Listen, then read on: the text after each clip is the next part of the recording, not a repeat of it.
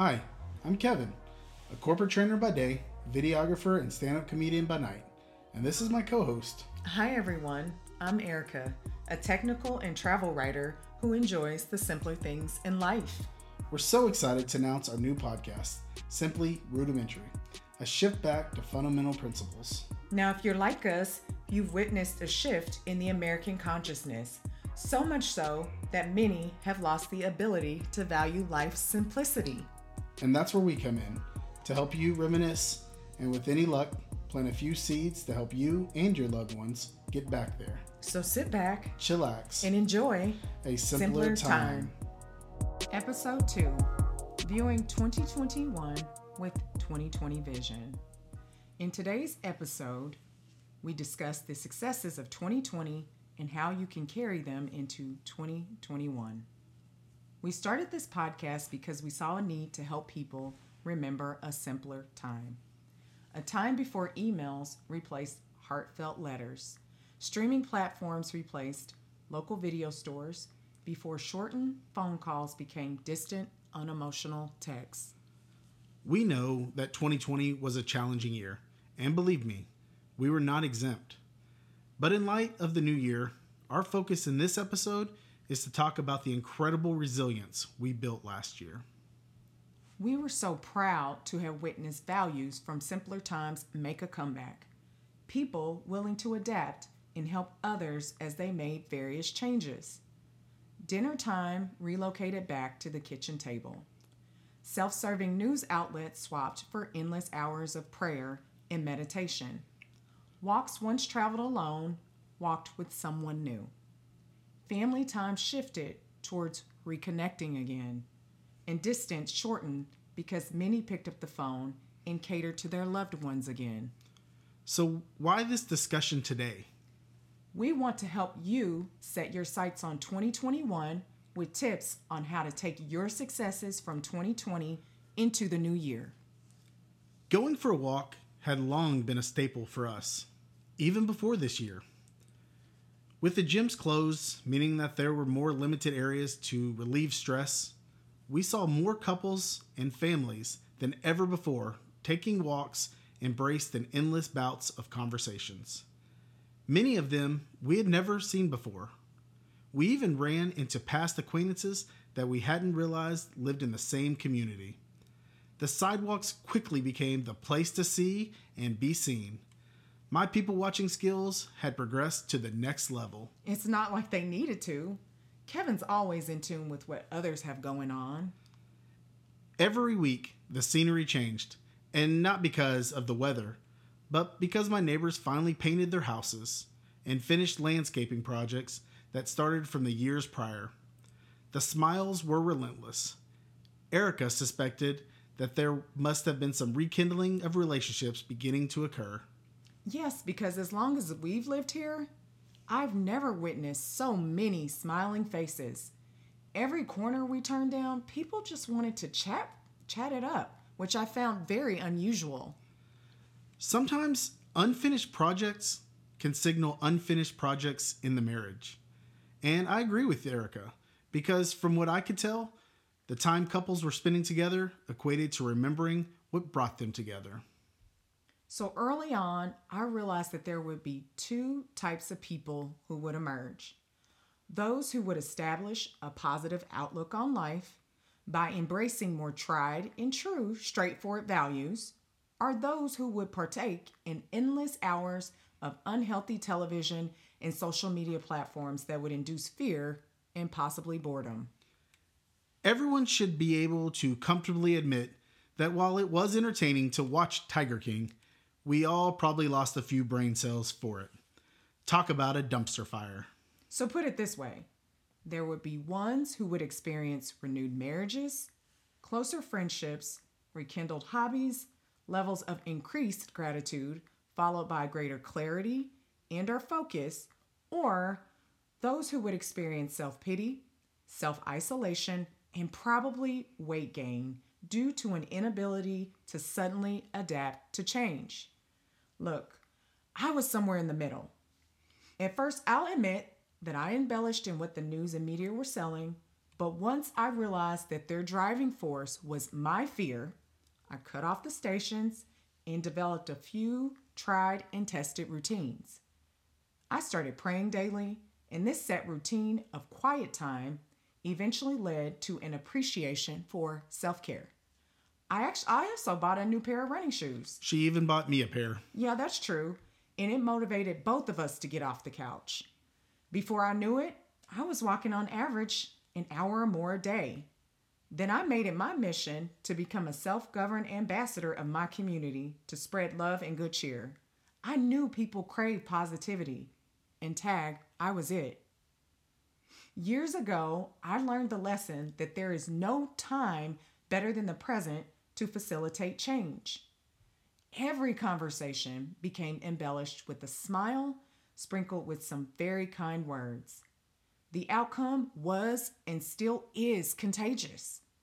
Because I heightened my outlook, I relearned the value of embracing home, hobbies, self love, and the importance of relationships. These lessons taught me to be grateful for every circumstance. While most of my work life remained the same, my job started to use technology they hadn't considered before, such as Zoom. Zoom allowed us to continue to have meetings without the need to be face to face. In reality, it opened up so many other options to help streamline the business, such as conducting interviews without the need for travel. One surprising outcome of employees working remotely was that many companies had stories of increased productivity, not the decline so many expected. Just to put something in perspective, the average commute to work is 26 minutes. Round trip, that adds up to almost five hours a week of mostly wasted time. Hey, unless you're listening to the Simply Rudimentary podcast. Breaking up the daily routine and being able to step away from the 9 to 5 grind allowed people to finally find the time and or motivation to start their own business or focus on a dream project such as a podcast. Sometimes being forced to achieve a goal is the only way the goal will be achieved. So, Kevin, I'm cu- curious to know some of the other ways you pass the time outside of work. When I say Chutes and Ladders, Yahtzee, or the classic Monopoly, you know that just brought back a memory that put a smile on your face. Unless you're not good at games and you usually end up being the most competitive person in the room. And so, Erica, as the most competitive person in the room, what are your favorite games to play? Well, I really like the board game Slate. It's a super easy game. So you basically write the front or back ending of a word while trying to match to other players. And I'm also not opposed to playing Go Fish while just having casual conversations. My favorite game is Uno. And when I thought we would be home for a few weeks this year, my first reaction was not food or toilet paper. It was, we need board and card games. I went immediately to the department with the games and quickly realized that a lot of people had the same idea. It made me smile thinking about all the joy the games will bring to so many families. I smiled even brighter when I found the very last deck of Uno cards in the store. Today, when you say the word game, so many kids and adults immediately think of video games. I myself enjoy the occasional video game, but no video game will ever replace the time spent with family and friends playing a board game.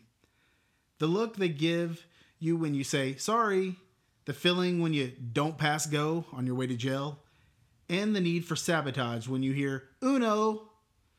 Game night is an easy way to start a tradition that can be part of some long lasting family traditions.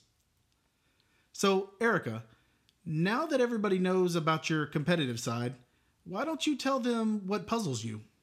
Kevin, finding things to do was often very challenging, but thankfully, I remembered an item that I had saved for a rainy day. Thank goodness for puzzles. Kevin, I sometimes am perplexed that the current generation has a hard time discerning their value. Well, we're in luck because today I am going to give a refresher course explaining their significance. So, puzzles come in all sorts of colors, patterns, and counts. there is one for all ages to be enjoyed. You can always count on me to always find all of the end pieces. Yeah, all but two or three ends. With that said, you might want to pull straws to decide who gets to do all the end pieces because, as you can see, it will be a feisty time. Now, if you're a beginner, a 500 or 750 piece puzzle might be sufficient.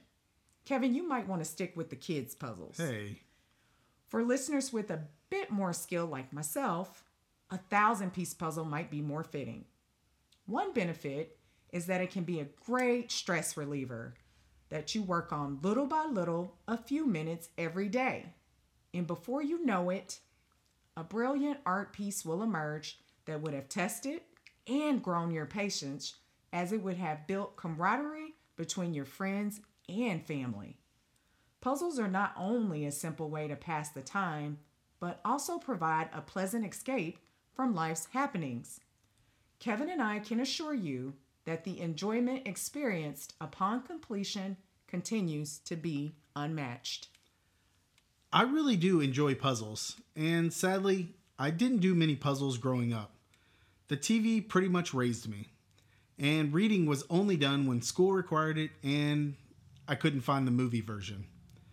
But even I can admit that a person should only watch so many hours of mind numbing television. We have a mini library worth of books in the house, purchased with good intentions, but some seemed only to get moved in years past when it was time to put up the Christmas tree. This year was different. The time we thought we had became a reality. It gave us a chance to put down the remote and dive into a book. Erica, I know you enjoyed reading this year. What kind of books do you like? Kevin, typically I read a lot of self improvement books or autobiographies because I love reading about people's various life journeys. My favorite text to glean from, though by choice, still remains to be the Bible. For me, I, I personally enjoy reading books on entrepreneurs and self development. I will never say no to anything written by Dale Carnegie. So, Kevin, I wanted to touch on how I developed a closer relationship with the boys. It's hard to believe they've been home for almost a year. A year that started out with the excitement of the Chiefs winning the Super Bowl. Within a matter of months, the world as we knew it, it changed. In an instant, I was home. The boys were home. And we were all struggling with how to navigate this uncertain territory. But I'm here to tell you the family gained resilience as we adapted to an array of challenges. I no longer was just their mother. I quickly became their teacher and their friend. They taught me how to listen better and the value of not always being so quick to respond and pass judgment. And those adjustments caused me to become more attentive to their individual needs. When you're around children all the time, you got to get creative. You learn to smile when you want to cry, that backpacks are overrated, to play soccer, even though you're a little rusty, okay, a lot rusty, and that bedtimes frequently will be broken, and that sleepovers can be cool and are making a comeback. You learn the importance of being thankful for your food, as so many were without it. My boys taught me that we always have each other. And through everything, our greatest strength is love. And we plan to forever continue that on. So bring it on, 2021. We're ready. As life starts to speed back up, can you give our listeners some tips on how they can bring their own successes into the new year? Of course, of course. So, Kevin, there are three tips that I want to leave our listeners. First, I want to touch on the invaluable resource of walking. So, typically at the beginning of the year, most resolutions tend to be focused around losing weight by joining a gym that many will rarely, if ever, attend. Let's be honest, most people stop going before the trial period even ends. And Kevin, that, that's very true, as I have been guilty of that more than once. So, most people know that walking is an easy way to burn calories, but I also want to stress that it's an excellent way to meet your neighbors. Slash people watch. And remembering that we are all at different fitness levels, in time, you will be able to increase how often and how far you walk gradually. Not to mention, you get to enjoy the beautiful scenic backdrop that nature has to offer that often gets overlooked.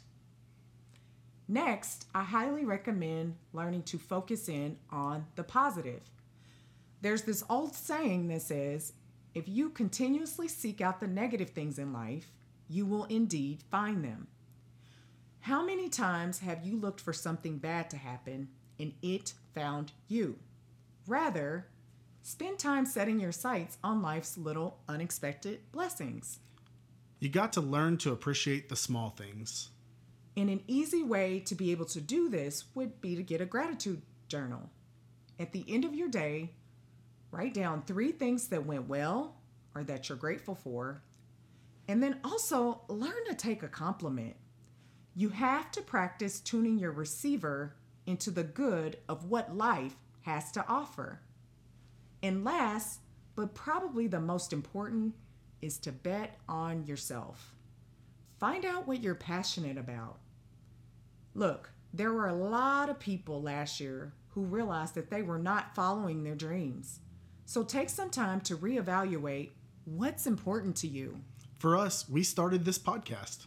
And for you, it could be skydiving, becoming a minimalist, traveling abroad, or starting the next trendy business. Whatever it is, focus on what makes you happy. Take some time and make a list of stuff you're passionate about or that you find excitement in. Because looking back with the list of regrets has never done anything for anyone. One tradition we have is making a list of things we want to leave in the past, and then we burn it. Trust me, there is nothing like a good bonfire amongst friends. Always remember there is no time like the present.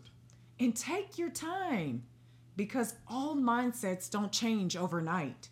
Try it for 30 days, and you just might become a natural. Be sure to connect with us on Instagram at Simply Rudimentary. We want to hear about your successes from 2020 that you plan to carry over into the new year. As always, please rate, review, and subscribe on iTunes or wherever you listen to your podcast.